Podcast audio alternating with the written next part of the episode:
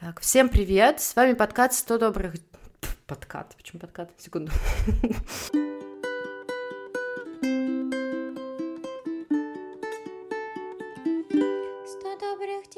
Всем привет! С вами подкаст «100 добрых дел», подкаст о добре, об эмпатии, о внимании к другим и, конечно же, о внимании к себе. Меня зовут Вера, я все еще живу в Стамбуле, и со мной за много-много километров мои коллеги по подкасту. Всем привет, меня зовут Оля, и я все еще нахожусь в Ташкенте. У нас прекрасная погода, это уже даже не весна, это уже просто лето какое-то, 23 градуса днем, так что все очень очень-очень позитивно. Привет, меня зовут Катя, я в Москве, и у меня шумит холодильник. Он, естественно, начал шуметь, как только мы стали записываться. До этого все было ок. И еще идет дождь. Катя из Мордора, у тебя еще на видео ты такая в темноте. Оля, солнышко. Катя такая в полумраке. Это я занавеску еще занавесила, чтобы так сильно не светило. Чтобы не выжгло нам глаза от 23 градусов.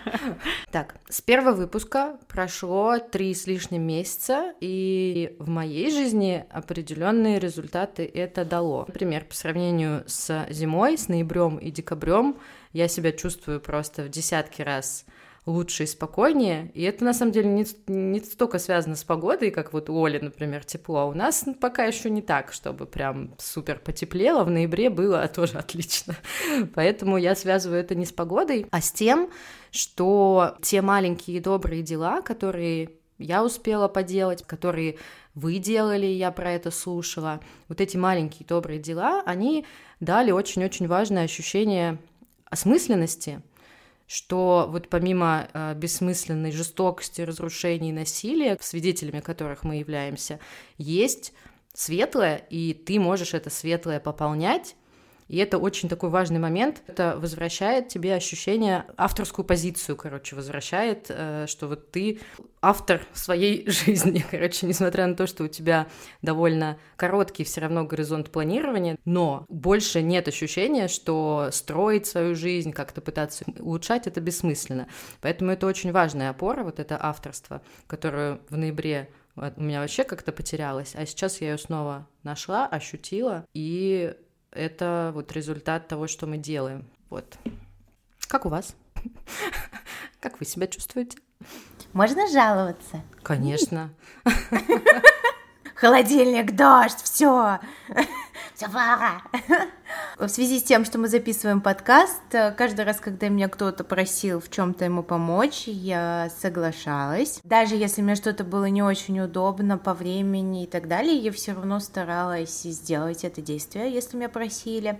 Но в итоге это вылилось, что я очень много стала помогать бесплатно по работе и поняла, что, наверное, я уже хожу куда-то не в ту сторону, потому что все-таки работает отдельно, за нее надо получать деньги. Даже когда мне пытались дать деньги, я такая, нет, я же делаю просто так. Но подумала, ок, все, буду помогать только когда что-то просят сделать не связанное с работой, потому что надо все-таки разделять.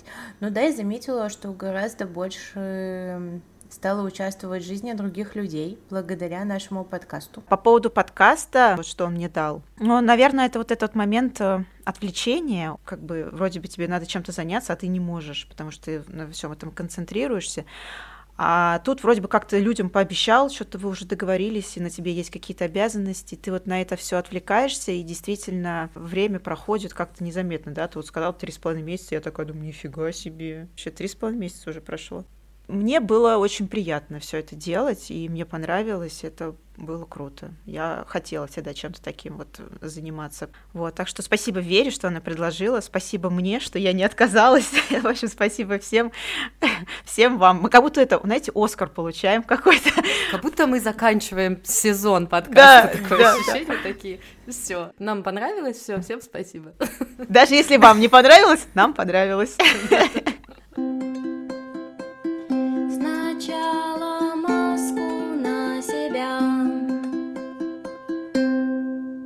Кто смелый? Кто сегодня хочет начать? Я. О. Потому что у меня нету техники. Все. Кончился запас. В этот раз я пропускаю эту рубрику. Единственное, что я использовала последние несколько недель, я каждый раз, если из-за чего-то переживала, начинала вспоминать, что у меня в жизни есть хорошего, и благодарила за это. Слушай, это супер тема. Это вот я сейчас не про технику самопомощи, но ты сказала про благодарность. Я наконец-то нашла приложение с медитациями, где меня не бесит голос и интерфейс, и мне очень тяжело даются медитации, у меня не получается, ну, это не дает мотивацию продолжать. А здесь очень маленькие медитации по три минуты, ну вот три, не десять даже, реально три минуточки. На три минуточки меня хватает, и поскольку я жмот, я не купила это приложение, и в бесплатном паке у меня только два варианта. Утренняя медитация медитация или медитация благодарности. Вот я выбираю благодарности, и там три минутки тоже ты типа фокусируешься каждый день на тех вещах, за которые ты благодарен. И это супер начало реально дня. А тебе там дают такие типа медальки, типа, что ты молодец, ты держишься, да? Конечно, конечно, конечно. Без этого не вписалась бы. Только за медальки. Желательно за шоколадные. Ну, давай я перехвачу у тебя эстафету тогда. У меня сегодня тоже, я не знаю, это сложно назвать техникой самопомощи, потому что это просто э, знания, которые мне очень помогают от ну, тревожности. Это, это не техника, это просто знания. Я вам их расскажу, вы будете их знать, и кому-то это, возможно, пригодится, кому-то, может быть, нет. Поскольку моя нервная система, как у многих людей, в общем, очень сильно зависит от базовых потребностей, типа чувства голода. Если я голодная или у меня недосып, я теряю человеческий облик в эмоциональном плане. Типа, я становлюсь очень раздражительной. Я тебя понимаю. Просто вселяется ужасный зверь, чудовище. Если меня не покормить, я реально чудовище. Вот, что... я тоже. И раньше это было, ну, знаешь, типа там вот Паша у меня шутил, и просто как бы я начинаю что-то, и он такой, ты не ела, что ли? Я такая, блин, да. И мы такие, так, все отменяем, сначала покормить. Вот. А сейчас я стараюсь превентивно как бы все это фиксить, то есть там кушаю заранее, не довожу себя до чувства голода, и со сном такая же фигня. Ну, типа, у всех взрослых людей мало времени на сон, да, всем хочется очень много чего успеть за день, и там на сон мы выделяем какое-то ограниченное количество времени, по крайней мере, у меня так. Я встаю рано, детей в садик везу, встаю там в 7-7.30, и при этом вечером мне хочется что-то поделать. Они там засыпают в 10, вот у меня всего есть 2 часа вечером, и семь с половиной часов на поспать, получается. И мне казалось, блин, это даже, говорят же, восемь. Вот у меня даже восьми не набирается, меня так это бежало. Думаю, что за ерунда, надо ложиться в полдвенадцатого. Вот, и тут я послушала подкаст. Не тот, о котором вы подумали, не эмоциональная гранулярность. Сегодня я изменю Черт! А что, есть еще какие-то подкасты в этом мире просто? Да, ты что-то слушаешь еще? Но стоит сказать, что про этот подкаст я услышала в подкасте эмоциональная гранулярность. Поэтому здесь все пока я верна себе. Да, это подкаст англоязычный, называется Хуберман Лаб. Там дядечка американский, профессор, рассказывает про мозг, короче, всякие полезные штуки. Про нейромедиаторы, про нейропластичность, про то, как тренировать память, uh-huh. как лучше спать. Uh-huh. У него этот подкаст там выпусков, блин, штук 300, короче, можно просто вот всю жизнь больше ничего не слушать, все равно не хватит времени, только вот этот подкаст слушать. Я там не очень много послушала, но был очень классный выпуск как раз про сон. Не буду вообще пересказывать, расскажу результат просто. Короче, наша нервная система, у нее есть циклы активности и покоя. И вот один такой цикл у всех людей это 90 минут, полтора часа. И, грубо говоря, если вы заложите время на сон кратное вот этим 90 минутам, то вы легко проснетесь, потому что это совпадет с, с вот этой фазой, с концом фазы 90-минутной. Получается, что поспать 8 часов хуже, чем поспать 7 с половиной часов, потому что 7 с половиной часов это как раз 5 циклов по 90 минут. И если вы поставите будильник на 7.30 от момента, как вы легли спать, то вы проснетесь легче, чем если поставите будильник на 8. И также, например, лучше поспать 6 часов, чем 7. Ну, а вообще лучше всего поспать 9. Это прекрасные 6 э, раз по 90 минут. Вот, но не всегда, конечно, есть время поспать 9. Поэтому я обычно выбираю, то есть если я пересидела, например, и смотрю такая, все, уже за 12, это значит, что 7,5 часов я поспать не успею, и я не ложусь, а жду так, чтобы осталось 6 часов, и я знаю, что я буду чувствовать себя лучше. И еще мне как дополнительный бонус, меня как бы я себя хвалю каждый раз, потому что типа я такая, я сделала все для того, чтобы максимально эффективно провести эту ночь. Вот я вечером подумала, посчитала, молодец, типа и с вот этими спокойными мыслями, когда я ставлю будильник, я э, ложусь спать. Единственный момент важный, который стоит добавить, это у меня нет проблем с засыпанием. Типа я вот, ну, как вот эти люди, которые кладут голову на подушку и тут же вырубаются. У меня никогда не было проблем с засыпанием. Я знаю, что это очень много кого, наверное, раздражает. И поэтому я просто вот ставлю реально там 10 минут себе закладываю на проваливание в глубокий сон. Но если у вас проблемы с засыпанием, то сначала, конечно, надо разбираться с этим вопросом, чтобы у вас было какое-то прогнозируемое вот это время на засыпание. А то вы себе поставите будильник на через 6 часов, и вы из них 3 часа не спали. Это смысла не имеет такая вот э, информация полезная сегодня. Я могу сказать совершенно точно, что если я поставлю будильник, мне будет все равно очень плохо, потому что проснусь я в 7.38 или в 9, это будет просто ужасное состояние потом. Я ненавижу просыпаться рано просто. Вот эти вот ранние подъемы, даже если мы куда-то там, не знаю, едем гулять с друзьями, все будет классно, я все равно просыпаюсь, раннее утро, еще все спят, допустим, э, и какое-то вот это вот тревожное состояние у меня просыпается, я начинаю как-то вот прям беспокоиться очень сильно. Поэтому мне надо с этим как-то разбираться. Это вот паттерн, видимо, он очень глубоко засел. Я сейчас тебя напугаю еще, потому что я этого еще не делала, но у меня в планах попробовать, может быть, вы слышали, есть uh, 5 AM Club, люди, которые встают в 5 утра. А, и бегают. Не, ага. не бегают, там типа первый час дня ты разбиваешь на 20-минутный блок. Первые 20 минут — это физическая активность любая, второй 20 минут медитация, и третьи 20 минут ты э, делаешь что-то там, не знаю, ну вот эти утренние страницы можешь писать, можешь посмотреть что-нибудь полезное на YouTube, короче, для себя именно для развития, саморазвития, как ты тратишь время. И типа ты час пожил, уже все сделал для себя, и дальше как бы можешь э, проводить день с удовольствием чувствуя, что ты все выполнил. Да, но у меня типа нет проблем с тем, что у меня нет в течение дня времени. То есть, мне кажется, эти five o'clock люди это те, у которых как бы не хватает времени на пожить. Ну, типа у них. Да, у которых двое детей, там, например. Просто... Да, да, или, или работа, какие-то проекты. Ну, типа, если у меня будет там с 5, с 5 утра, да, там, не знаю, 11 вечера, вот как бы день огромный, что мне делать вообще, я не знаю. Вот, поэтому это пока не моя тема. Я очень хорошо понимаю Олю, я сейчас пытаюсь похудеть, сижу на диете, и, значит, я вечером вообще жду быстрее, когда будет то время, когда надо будет спать, чтобы побыстрее проснуться и снова кушать. Ладно, давайте я расскажу про свою технику самопомощи. В общем, она называется прогрессивная релаксация по Джейкобсону. Значит, я с ней познакомилась на э, приеме у своего психотерапевта, когда в Москве еще ходила. Э, у меня есть такие проблемы, как э, телесные такие зажимы. У меня очень сильно развит этот хватательный рефлекс, как у, у детишек. И когда какие-то вот стрессовые ситуации, я непроизвольно, я начинаю сжимать кулаки, вот это вот все как-то вот так вот сморщиваться. Это, естественно, все вызывает спазмирование в теле. Во сне я могу, например, глаза вот так вот сморщивать, как-то как будто вот ну, что-то мне снится такое страшное. Я прям такая морщусь, морщусь. Утром просыпаюсь, просто у меня все болит, естественно, у меня болит челюсть, все, короче, вокруг болит. И вот, собственно, психотерапевт мне посоветовал, давай, говорит, мы сделаем сделаем эту технику.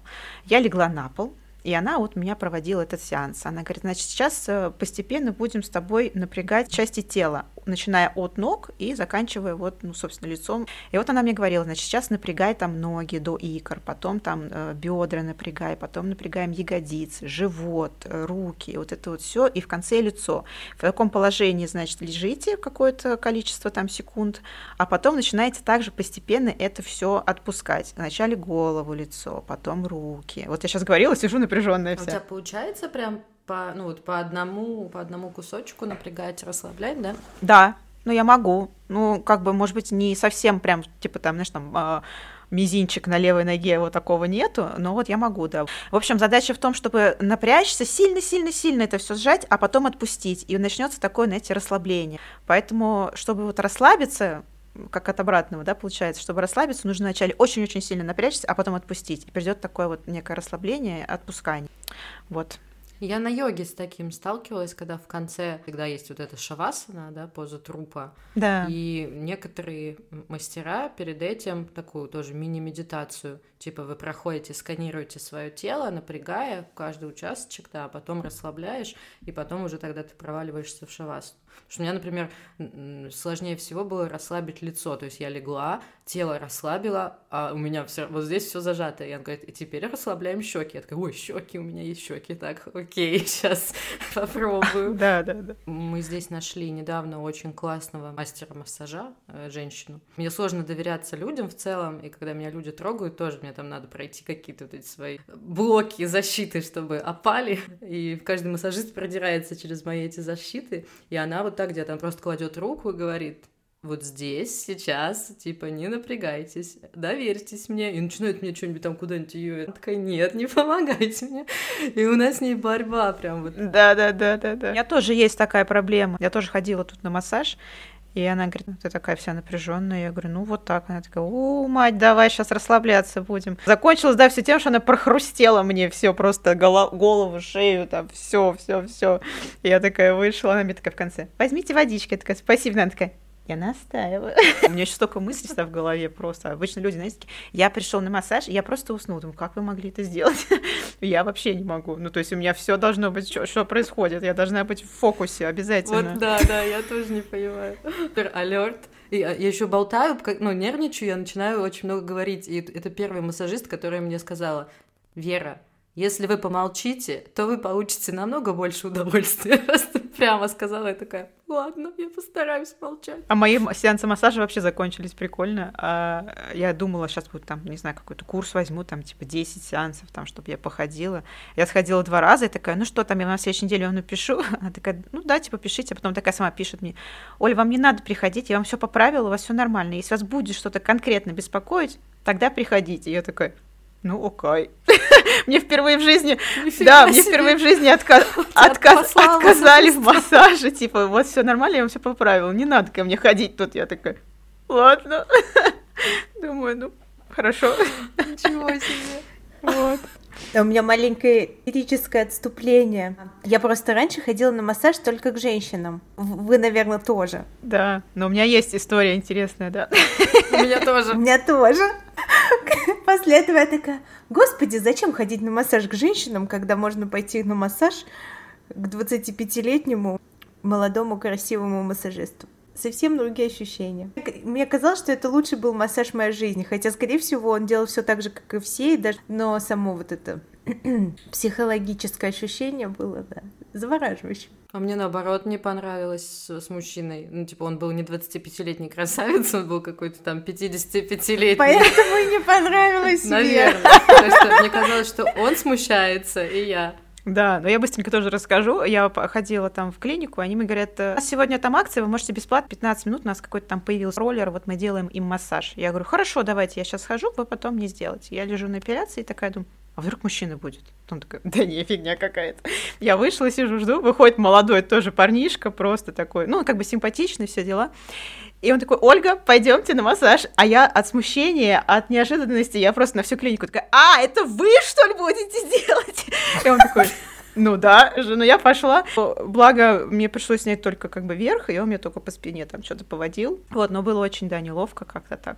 Но ничего, все, все прошло хорошо.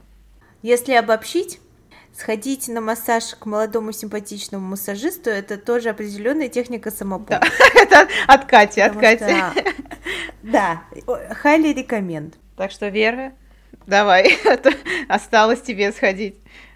Надо выбирать, видимо, да, не по э, отзывам, какой хороший массажист, а тупо по аватарке просто. Сто добрых дел. Так, теперь самый сложный момент. Добрые дела. Да. То, про что наш подкаст. Катя, давай, у тебя прям дело-дело. Мне было очень стыдно, что вы столько всего делаете, а я мало. И болезнь это не оправдание, я же не в десятом классе. И нашла акцию, и сразу же в этот день решила, что надо сразу в ней поучаствовать. И потом заболела опять. Да, и потом заболела. Ну, дело сделано. А, есть такой фонд, называется он «Лавка радости», находится он в Москве. Туда можно привозить вещи мужские и женские, любые, обувь, одежду, вообще все, что хотите. Я даже посуду там видела. А, все, что, возможно, вам уже не пригодится, а другим очень пригодится. И сейчас у них проходит акция, называется она «Подвешенное платье». Идет она до 15 апреля, но мне кажется, что можно и чуть позже привезти. Принимают наряды для выпускников, из детских домов, школ-интернатов, малоимущих семей, детей беженцев э, можно привести платье, можно привезти мужские костюмы, можно привезти сумочки вечерние, туфли, вообще все подойдет, даже украшения. Я поехала на эту акцию, отвезла туда туфли, отвезла туда платье, увидела там реальных детей, которые выбирали там одежду, их было достаточно много. Я уверена, что все, что туда привозят, доходят в хорошие руки, поэтому очень советую. И вообще тетечка, которая забирала у меня вещи в этом фонде, была супер милая и прекрасная, и сразу видно, что она очень добрый, хороший человек.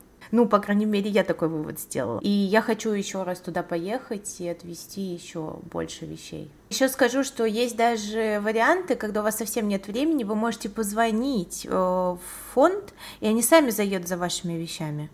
Это супер удобно. Да, я так у мамы целую кладовку вы, вынесли, ребята. Ну, в смысле, мы их попросили. Они приехали, все погрузили, и мама так смешно кричала. А вот в этом пакете у меня шуба, очень хорошая.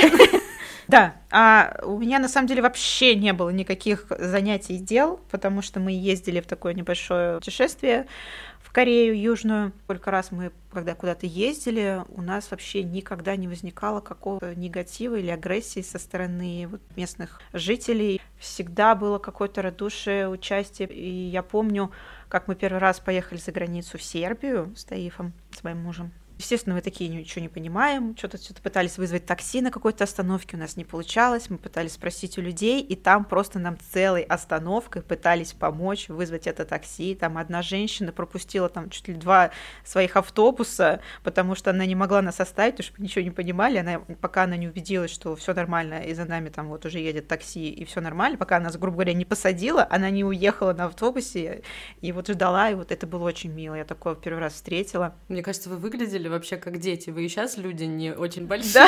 Тогда, наверное, просто были две спички.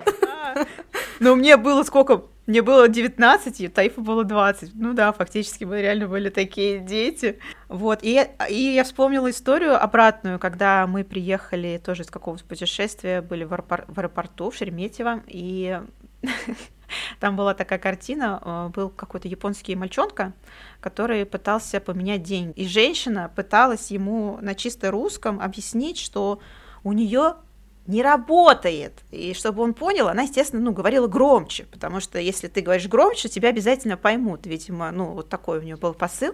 Да, и, собственно, я обратила на это внимание, потому что она кричала из этой будки, говорит, не работает, иди наверх, наверх там работает. Естественно, он ничего не понимает, он пытается поговорить с ней по-английски.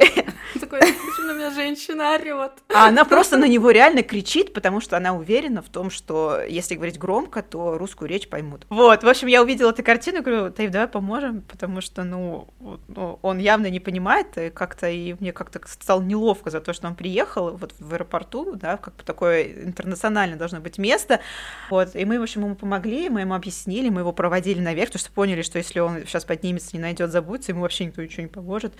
Помогли ему там поменять деньги, как-то немножко с ним смолток завели, и он сказал, что он вообще в Москве вот типа транзитом, дальше он сейчас вот деньги поменяет, поедет на вокзал, и у него, значит, конечный пункт — это Санкт-Петербург. Очень прикольный чувак, мы на самом деле как-то так с ним пообщались и очень пожалели, что не взяли какие-то, ну, вот контакты, потому что мы с Тайфом очень хотим посетить Японию. И мы подумали, было бы как-нибудь мило, если бы хотя бы один вечер мы могли бы с ним там вот куда-нибудь сходить поужинать, и он бы рассказал что-нибудь о своей стране, вот как... Сто добрых дел. А, так, у меня, я вам расскажу, скажу просто апдейт проведу по... В общем, ничего у меня не получается, но про это тоже надо рассказать. Что же делать? Так, что было, значит, в прошлый раз? В прошлый раз я никак не могла смонтировать видео для онлайн-школы благотворительной. Чем это закончилось? Ну, может, это еще и не закончилось, но на данный момент, значит, такой статус. Они мне написали сами. Вера, как у вас дела? И я такая, все, завтра все пришлю. Действительно, сразу завтра все прислала. Отправила им видео, э, и они написали, мы сегодня вечером посмотрим и пришлем вам референсы там для заставки, типа мультимедийную заставку в начало сделать. Я такая, хорошо. Все, они пропали. Буквально вчера я подумала, так, может, я им теперь напишу? Я вчера им написала, говорю, здравствуйте, вам еще нужно помогать с монтажом ваших уроков? И мне написали, слушайте, у нас очень плохого качества вот эти зум-записи, из них, кажется, ничего не получится. Поэтому пока, типа, мы это приостанавливаем всю историю. С этой историей пока, значит, пауза. Не знаю, надеюсь, что что-то из этого получится. Пока я им ничего не буду инициативу проявлять, ничего сама предлагать, потому что э, сейчас у нас тоже тут будут месяцы не очень простые в нашей иммигрантской жизни. Много брать на себя не буду. Второй момент тоже. Это я сейчас расскажу, значит, тоже про идею, которую я, если бы полгода назад я бы ее стартанула, было бы классно. А сейчас она уже тоже не очень получается актуальна мы нашли с детьми моими здесь э, благотворительную детскую библиотеку прямо рядом с садиком, куда мои дети ходят. Очень крутая библиотека, она находится на первом этаже частного дома, красивого такого, такой особняк с окнами на, на холме, окна на море, очень невероятной красоты дом. И вот э, в саду на первом этаже очень модно сделанное пространство для детей с классными игрушками, очень все красиво оформлено. И это абсолютно бесплатное пространство, куда все могут приходить. И создательница этой библиотеки, собственно, которая живет в этом доме, какая-то очень успешная, видимо, в жизни турецкая женщина, у которой есть время, возможности, деньги и желание вот на вот это филантро... филантропию, да. И она ездит по разным, по разным странам, отбирает там книжки на разных языках и пополняет вот свою библиотеку, и там есть книжки на русском, там, на английском, на французском, немецком вообще, типа для вот любых э, иммигрантов, которые здесь есть, и для турецких детей. И мы туда сами книжки тоже ей как донатили, и у меня была идея в этом пространстве, в уголочке организовать такой своп угол, а, куда могли бы люди приносить э, игрушки, одежду, тоже в хорошем состоянии, и вот прям, ну, как бы совместить с походом в библиотеку еще какой-то обмен вещами. Я готова была это все дело курировать, типа там сортировать, находиться, дежурить. И я про эту идею сказала месяц или два месяца назад куратору, которая там находилась, ей так понравилось, она такая, она сама беременная была, она говорит, вот, я сейчас не могу купить себе там какой-то слинг, все так в Турции резко там дорожает, и вот мне бы очень пригодилось, если кто-то принес этот слинг. Ну, короче, я прям увидела какой-то э, живой интерес, подумала, класс, вообще отличная идея, надо, значит, ее э, проталкивать. И эта куратор, она пообещала поговорить с хозяйкой, а там, видимо, что-то как-то, не знаю, может, какой-то испорченный... Ну, потому что это все на английском, мы все не носители, может, там что-то, не знаю, неправильно передалось. Ну, в общем, мне никто на это дело не ответил. Потом я подумала, может, мне самой ей на почту личную написать, потому что у меня есть от нее письма с благодарностями за книжки. Я думала написать ей, а потом я подумала, что если я сейчас все это дело она согласится, я всю эту компанию разверну, а мы с большой вероятностью из Турции летом уедем, если все сложится. И будет нехорошо. Я все это развернула, и такая, сори, я, я дальше уезжаю, а вы теперь тут с этим своп-углом сами разбираетесь. И подумала я, что, наверное, не дано в, в эту итерацию это все осуществить, и свернула эту идею. Вот. Последнее, что я сделала, это я отправила анкету волонтерскую в службу поддержки на вот эту помощь дистанционную людям. Анкету отправила, ответа не получила пока. Ну, анкету обычно там нужно обработать же, время какое-то, наверное, они этому уделяют.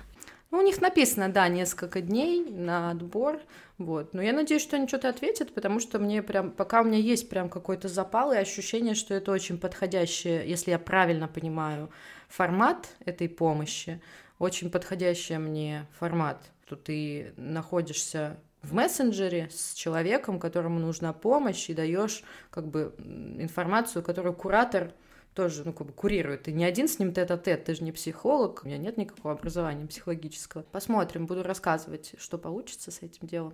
Вот, но пока жду ответа от них. Душевное кино. Фильм для поднятия настроения комедия, но для меня это трагикомедия. А папе и дочке очень смешной, черно-белый, и из 60-х американский фильм, и несмотря на то, что он старый, все в нем звучит очень актуально прямо сейчас. Герои потрясающие, советую для субботнего вечера, чтобы отдохнуть. По сути, это фильм про двух э, жуликов, но он очень добрый и смешной, и поднимает настроение. Называется фильм «Бумажная луна». Что-то в стиле «Кудряшка Сью»? А я не смотрела «Кудряшку Сью». Я тоже не смотрела «Кудряшку Сью». Ну, по сути, это что-то на 50 50-50, типа 50% массовый кинематограф и 50% авторский. Это Питер Богданович, режиссер, поэтому у него так слиты эти жанры. Окей, ладно, продано. Ушло с молотка. Давайте я расскажу. Э, у меня, наоборот, новый фильм, он, по-моему, 21 года. Абсолютно банальный, понятный фильм, который не нравится Вере, но я почему-то на таких фильмах очень э, отдыхаю, и мне как-то вот, ну, спокойно. То есть, если я не знаю, что посмотреть, э, чтобы не загоняться потом, я обычно вот такие фильмы люблю смотреть. Я сейчас пытаюсь сижу и пытаюсь угадать, какой фильм мне не нравится. Каждое твое слово такое. Не, а он, он, он новый, ты не смотрела. А, не в общем... Но уже он ей не нравится. Но ей такие, ей такие не нравятся просто фильм, как я поняла. Вот, в общем, там в центре сюжета женщина. Это действие происходит в Лондоне в 50-х э, годах, вот это вот послевоенное время. Вот, она работает уборщицей, денег у нее особо нету, мужа у нее, естественно, погиб на войне. В общем, она живет как-то своей обычной этой жизнью уборщицей, и вдруг э, понимает, что ей очень хочется платье от Dior. Она начинает зарабатывать там э, деньги, идет там куда-то на какие-то скачки, ставит э, сумму, проигрывает ее, еще там что-то. В общем, все у нее не получается, все у нее поначалу рушится, она как бы уже смиряется с тем, что не получится на это платье от Dior.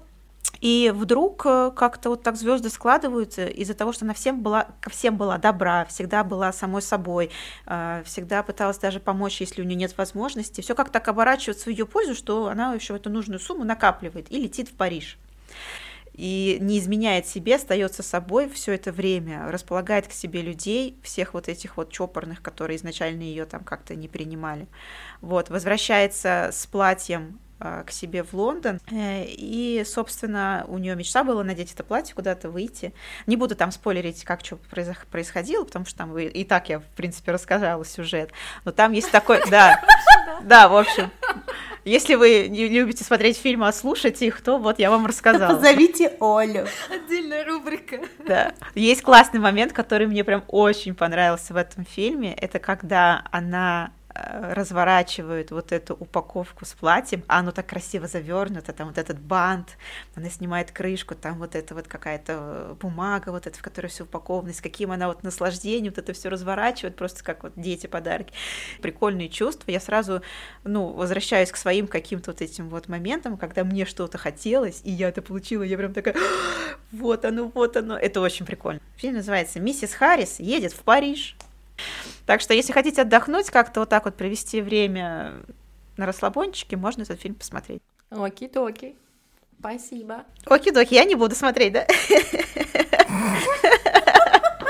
Ну, ты знала. Я знала, я знала, я сразу сказала. Теперь э, у меня фильм очень странный, он странный, он прям странный фильм, но э, на удивление, вот я этот фильм могу рекомендовать всем, причем и типа там любителям какого-нибудь артхауса, потому что он вполне себе артхаусный, так и просто тем, кто хочет посмотреть что-то приятное, получить приятные эмоции. Так, короче, знаете, есть такой актер, наверное, вы его помните, видели во всяких дурацких комедиях, Джона Хилл очень миленький, такой добряк. А он играл в «Супер перцах», совершенно какой-то отвратительной комедии, которую меня Паша заставил посмотреть. И он мне говорит до сих пор, что я на нее и так смеялась, типа, и это что я сейчас говорю, что она отстой, а я на ней, типа, там чуть не умерла от смеха. Мне кажется, что она отстой. А я тоже, я тоже смотрела этот фильм, мне его подарили на день рождения на DVD кто-то. Вот, вот, да, он там играл, играл, я еще помню, что он играл в хорошем фильме, он играл «Волки с Уолл-стрит». Так вот, Джона Хилл, режиссер, И он снял этот фильм, свой первый фильм, это его дебют как режиссера. И одно это уже меня подкупило, потому что я, несмотря на то, что роли у Джона Хилла какие-то такие не очень глубокие и странненькие, я к нему какую-то глубокую симпатию испытываю. То есть мне кажется, что он просто очень какой-то добрый, хороший человек. И посмотрев этот фильм, я подтвердила эти свои а, догадки. Документальное кино от Джона Хилла, черно-белое, про его психотерапевта. Короче, эти три факта просто для меня это комбо, потому что мне интересно про психотерапию, я люблю док и еще и Джона Хилл. В общем, я на Netflix увидела рекламу и сразу просто включила. У меня я как раз ездила в Румынию одна, у меня была вот эта возможность посмотреть одна в тишине все, что я хочу. Я получила какое-то невероятное удовольствие от этого фильма. Начинает фильм с э, психотерапевтической сессии с его психотерапевтом. Там в середине фильма признает то, что его этот фильм не получается. Там, знаете, типа падает четвертая стена. Есть много таких приемов киношных классных. В итоге-то кино получилось, но совсем не таким, каким он его задумывал. И это тоже очень классно, что он про это в конце смело там говорит, что вот хотел вот это, а получилось вот это. И мне кажется, то, что получилось, оно намного ценнее, потому что оно не про вот конкретного человека, его психотерапевта, а про любовь, про их отношения. И я прониклась вообще теплотой и к одному, и ко второму, и к своему психотерапевту, и вообще к тому, как люди общаются. Фильм называется «Статс», это фамилия его психотерапевта. А, вот, на Netflix он есть, наверняка где-нибудь еще. Редко что рекомендую своему мужу, потому что у него мало времени. Вот этот фильм я сразу ему отправил, говорю, сядь, пожалуйста, посмотри. Сто добрых дел. Вот на эти пять минут у нас есть бонус сегодня. Взяла интервью про добро у чата GPT. Получила огромное удовольствие, на самом деле. И это тоже можно использовать как технику самопомощи, если вам очень одиноко. Там вас услышит и поддержит обязательно. Так, вот, я его спрашиваю, значит, мы делаем подкаст «100 добрых дел». Слышал о таком? Он мне отвечает, да, я слышала о подкасте «100 добрых дел». Это очень замечательная идея. Я, я уже чувствую себя хорошо. Как он тебя сразу умаслил просто. Да, да. Я дальше спрашиваю, а о чем этот подкаст? Ну, типа, подловить, потому что каждый может сказать, что слышал. А слышал ли ты действительно? И он мне пишет, с учетом того, что вообще чат GPT не может воспринимать аудиоинформацию, поэтому я не знаю, откуда он это взял. Даже не знаю, где же он это прочитал. Он не отвечает. «100 добрых дел» — это подкаст, в котором рассказываются истории о добрых поступках людей. Он направлен на то, чтобы вдохновить людей на добрые дела и продемонстрировать, как даже небольшие поступки могут сделать мир лучше. ну, так это же правда, в самую суть. Откуда он это знает? Ну, по-моему, у нас в описании не так это как-то написано, гораздо более криво. Мне кажется, он просто сгенерировал из э, названия. Может, это вообще другой подкаст? Да. Ну, в общем, мне его описание даже больше нравится. Возможно, его стоит вставить. А, так, я задала ему еще два вопроса. Как ты думаешь, победит ли добро? Он мне ответил, я считаю, что добро всегда будет побеждать в конечном итоге. Иногда может показаться, что зло и негативные поступки преобладают, но в долгосрочной перспективе люди всегда будут стараться делать добрые дела и стремиться к благополучию себя и окружающих. Добрые поступки могут вдохновить других, а в результате создать цепочку благотворных последствий. Таким образом, добрые поступки имеют силу распространиться и вносить изменения в мир. Короче, он очень занудно пишет, но мысли хорошие. Мне нравится. Ну, очень мило вообще. И Последнее, что я у него попросила написать, я для того, чтобы э, мотивацию поднять вообще у, у себя, у вас, э, напиши, пожалуйста, список бонусов, которые человек получает, если делает добрые дела. Супер, это эгоистично для себя, что, что ты получишь. Вот. вот он написал список бонусов, смотрите повышение уровня удовлетворения. Это вот вообще калька с английского, просто level of satisfaction. так русские не сказали бы. Ну, короче, чувство удовлетворенности. Когда мы делаем что-то доброе, это приводит к более высокому уровню удовлетворения и счастья. Один. Второе. Укрепление отношений. Делая что-то доброе для других, мы укрепляем с ними отношения, повышая uh-huh. уровень доверия, взаимопонимания и взаимной поддержки. Третье. Повышение уровня самоуважения – когда мы делаем что-то доброе, мы чувствуем, что вносим свой вклад в улучшение мира. А четвертое снижение уровня стресса. Делая что-то доброе, мы снижаем тревогу, что положительно влияет на наше здоровье. Пятое – улучшение здоровья. Это странно. Некоторые добрые поступки могут приводить к улучшению здоровья. Например, пожертвование крови. Я не знаю, это, по-моему, не для всех так работает. Так, шестое — повышение уровня счастья. Ну, блин, понятно, типа это очевидно. Вот седьмое, кстати, я про это не думала, интересный момент. Лучшее понимание себя. Делая что-то доброе, мы можем лучше понимать собственные ценности и приоритеты. Это интересно, потому что мы выбираем какие-то определенные же тоже добрые дела. Это вот интересный взгляд. И тоже важный момент — повышение уровня социальной ответственности, потому что мы участвуем в общественной жизни и улучшаем нашу социальную ответственность. Вот, мне кажется, классно он ответил вообще. Спасибо чату GPT. Он такой хороший чатик. Молодец, молодец, чувак, вообще просто. Всем пока, это был подкаст 100 добрых дел. Пока-пока.